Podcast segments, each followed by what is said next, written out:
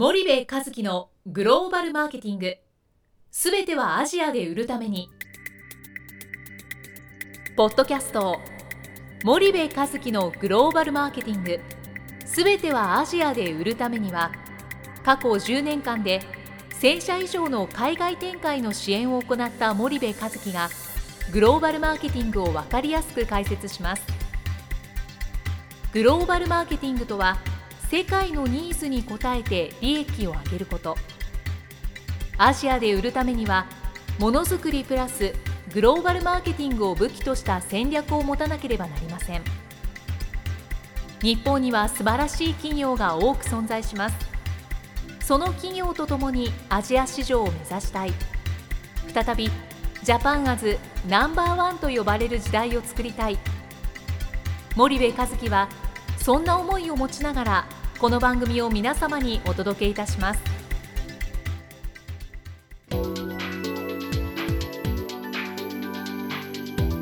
こんにちはナビゲーターの東忠夫ですこんにちは、えー、森部和樹です。森部さん引き続きちょっと P&G 前回はいお。話しいただいたんですけども、はい。もう少し詳しくはい。話をいただけるということなので、はい。前回はまあ俗人的か戦略的かみたいなところと、うん。まあ、国別の投資うん。の強弱がうん。うん。明確ですよというようなところと、うん。あとそもそもうん欧米企業と日本企業では、うん。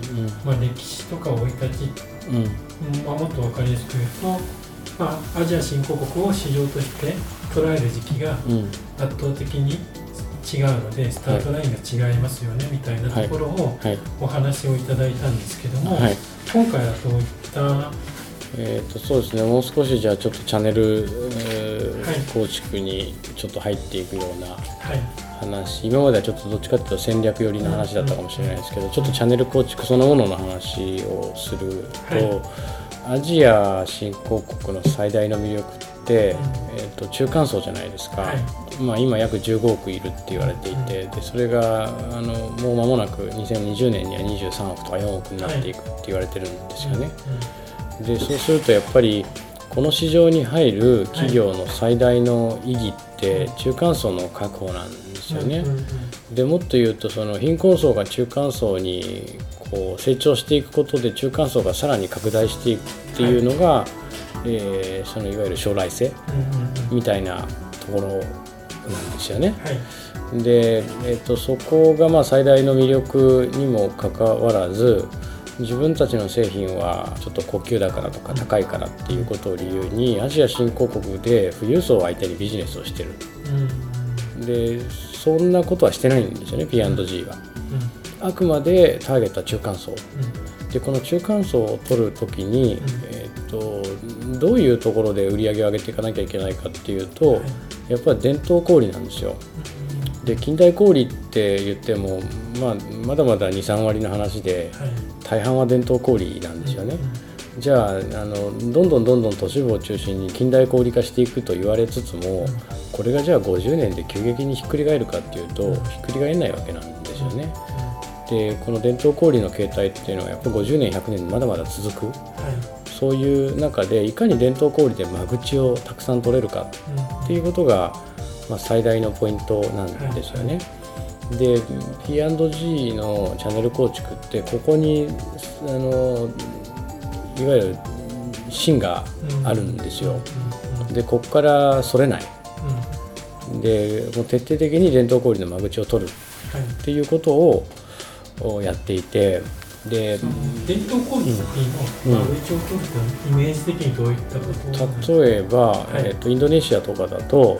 伝統小売って、まあ、パパママショップみたいな父ちゃん母ちゃんの小売店なんですよね。うんでこれがまあ230万店とか40万店とかあるって言われてて、フィリピンでもあの、まあ、インドネシアはワルンとかって言われてますけどフィリピンだとサリサリって呼ばれてて、うんこれフィリピンでも70万店とかっていう、でベトナムでもあの40万店とか50万店とかって言われてて、でこういうところに、えーいかに商品を並べるかっていうそれ、まあ、間口なんですよねこれは。はい。で一方でその近代小売ってその間口の量に比べたら少ないわけでで結局き近代的な小売ってチェーンストアのことなんですけど、はい。チェーンストアっていうのは高いリスティングフィーっていうのを取るんですよ。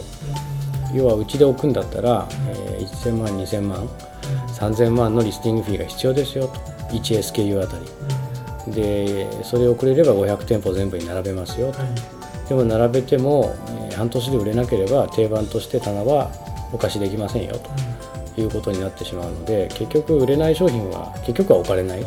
で高いリスティングフィープラス例えば、えーマーチャンダイジングの要因を出せとか、はい。プロモーションガールを置けとか、うんまあ、いろんな要望が入るわけですよね。うんでセールの時には、えー、とディスカウントレートをここまで下げろとかですね、うんまあいろんな要望が入ってものによっては最後小売りがプライベートブランド出しましたみたいな。なのでうん消費財メーカーにとってはまあ言ったらショーウィンドウにしかならないですよね。儲からないここだけやってたら。でここにディストリビューターなんていう業種を間に挟んで納めさせたらもっと利益取れないと。だから P&G 直販なんですよけど日系企業はこの近代小売ですらディストリビューター使ってる始末。で伝統小売に関してはなかなかうまくいってない。うまくいってる企業が例えばそのこの間お話ししたユニチャームだったり、インドネシアとかだったらフマキラ、まあ、味の素もそうですよね、えーあとはマンダムさん、うん。でこういうとは何でうまくいってるかって伝統小売のかあの間口獲得がうまくいってるからなんですよね、でこれもやっぱり今言ったいずれの企業も、えー、とそれがその戦略的かというと私が見てる限り残念ながら俗人的。その間口を広げてきた方々もよくよくあの何人かは知ってる方多いですけどもやっぱりその人が優秀だから間口が取れたと。じゃあそれがフィリピンに移った時に成功してるかっていうと残念ながら、えー成功してなかったりということもあるのでね、なのでそれがこの間実は俗人的って話なんですが、まあその P&G の場合はやっぱりああの絶対的に中間層、うん。絶対的に伝統小売、うん。ここがずれないぶれないっていうのがやっぱりすごく日本企業とは違うところですよね。キーワードとしてはアジア新興国の中間層っていうところと、うん。まあ、ターゲットは中間層。うん。で、まあ、売り先っていうのは基本的には近代小売はショーウィンドでしかないと。うん。もう伝統小売でいかに利益を取るかっていうところが重要ですっていうことですかね。シェアはもうそっち例えばベトナムって近代小売13%ですよう伝統小売87%で、ね、インドネシアで15%近代小売が。はい。で伝統85%、うん。フィリピンでも近代22%うん。伝統78%と、うん。でタイでようやく41%もう伝統がまだ59%あるはい。というそういう構成でインドなんてもっとひどくてうん。近代なんて2%ですよね、うん。そうするといかに伝統の98%ではい。マーケットシェア取れるかっていう話で P&G とかユニリーバーが強いのはもうこの伝統に置かれてるわけですよ、P&G のインドの紙おむつのシェアはい。60%ですよ。うん。うんこれはいかにその伝統小売への配下がうまくいってるか間口が取れてるかっていう話なんですよね。まあなかなかこうん。の伝統小売にうん。日本企業の商品がうん。届きにくいもしくは、うん。まあ、大企業と比べるとん。あまり届かないっていうのはうん。具体的にどういったところにうん。理由があると森部さんお考えですか、と一つはまず製品そのもののいわゆる適合化はい。そのローカライズ。うんこれが出遅れるわけですよね。例えばその P&G パンパスのおむつっていうのはその伝統小売の人たちははい。50袋入りのそのおむつは一気に買えないわけですよ。もう今日使う分3枚を買うとか今日使う分2枚を買うとかなんで2パック4パックで売ってるんですよね。うん。なんならバラ売りで1パックで売ってると、はい。でそういう梱包形態に変えてる。っていうのがまあ一つですよね。で値段もやっぱり、えー、大体まあ紙おむつに出せる金額ってそうですね。中国製のノーブランドで安いおむつだと6円とかね。はでもまあ P&G とかだと、まあ、10円前後。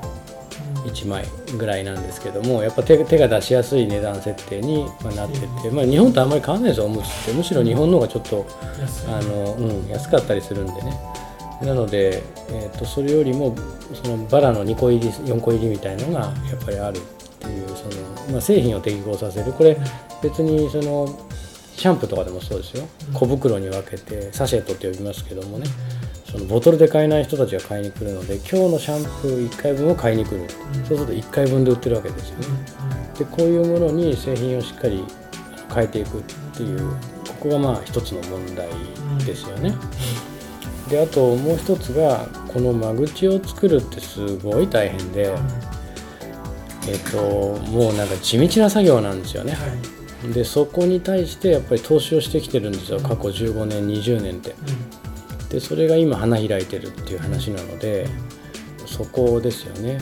でそのやり方もやっぱり自分たちでやっていかないと、はい、なかなか誰かにお願いしてそんな面倒くさい、えっと、ちまちましたようなことをね、うん、誰もやってくれないんですよね。ねディストリビューターの協力は仰ぐものの、うん、基本的には自分たちが主になってやっていかないといけないので、えっと、そこをなかなかやりきれる駐在員が少ない。うん、だからそのマンダムとかあのフマキラーとかね、ベニチャームなんかがインドネシアで成功したっていうのはそれをやりきった駐在員がいたんですよそこに。なんですけど彼らがじゃあ他の国にはいないとか彼らが辞めたらどうなるんだっていうのが独人的な話で P&G はそれを仕組み化して、えー、いるのでいろんな国でそれが横展開できるっていうそういう話なんですけどね。わかりました。じゃあ今日はあのまあ少しお時間になったので、ここまでにしたいと思います。はい。堀部さんありがとうございました。はい、ありがとうございました。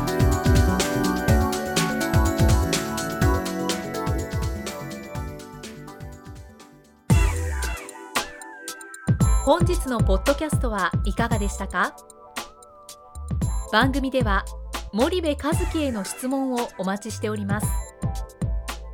ご質問は podcast アットマーク spydergrp.com ポッドキャストアットマークスパイダー grp.com までお申し込みください。たくさんのご質問をお待ちしております。それではまた次回お目にかかりましょう。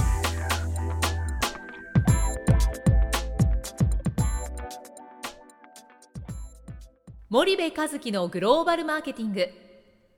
この番組はスパイダーグループの提供によりお送りしました。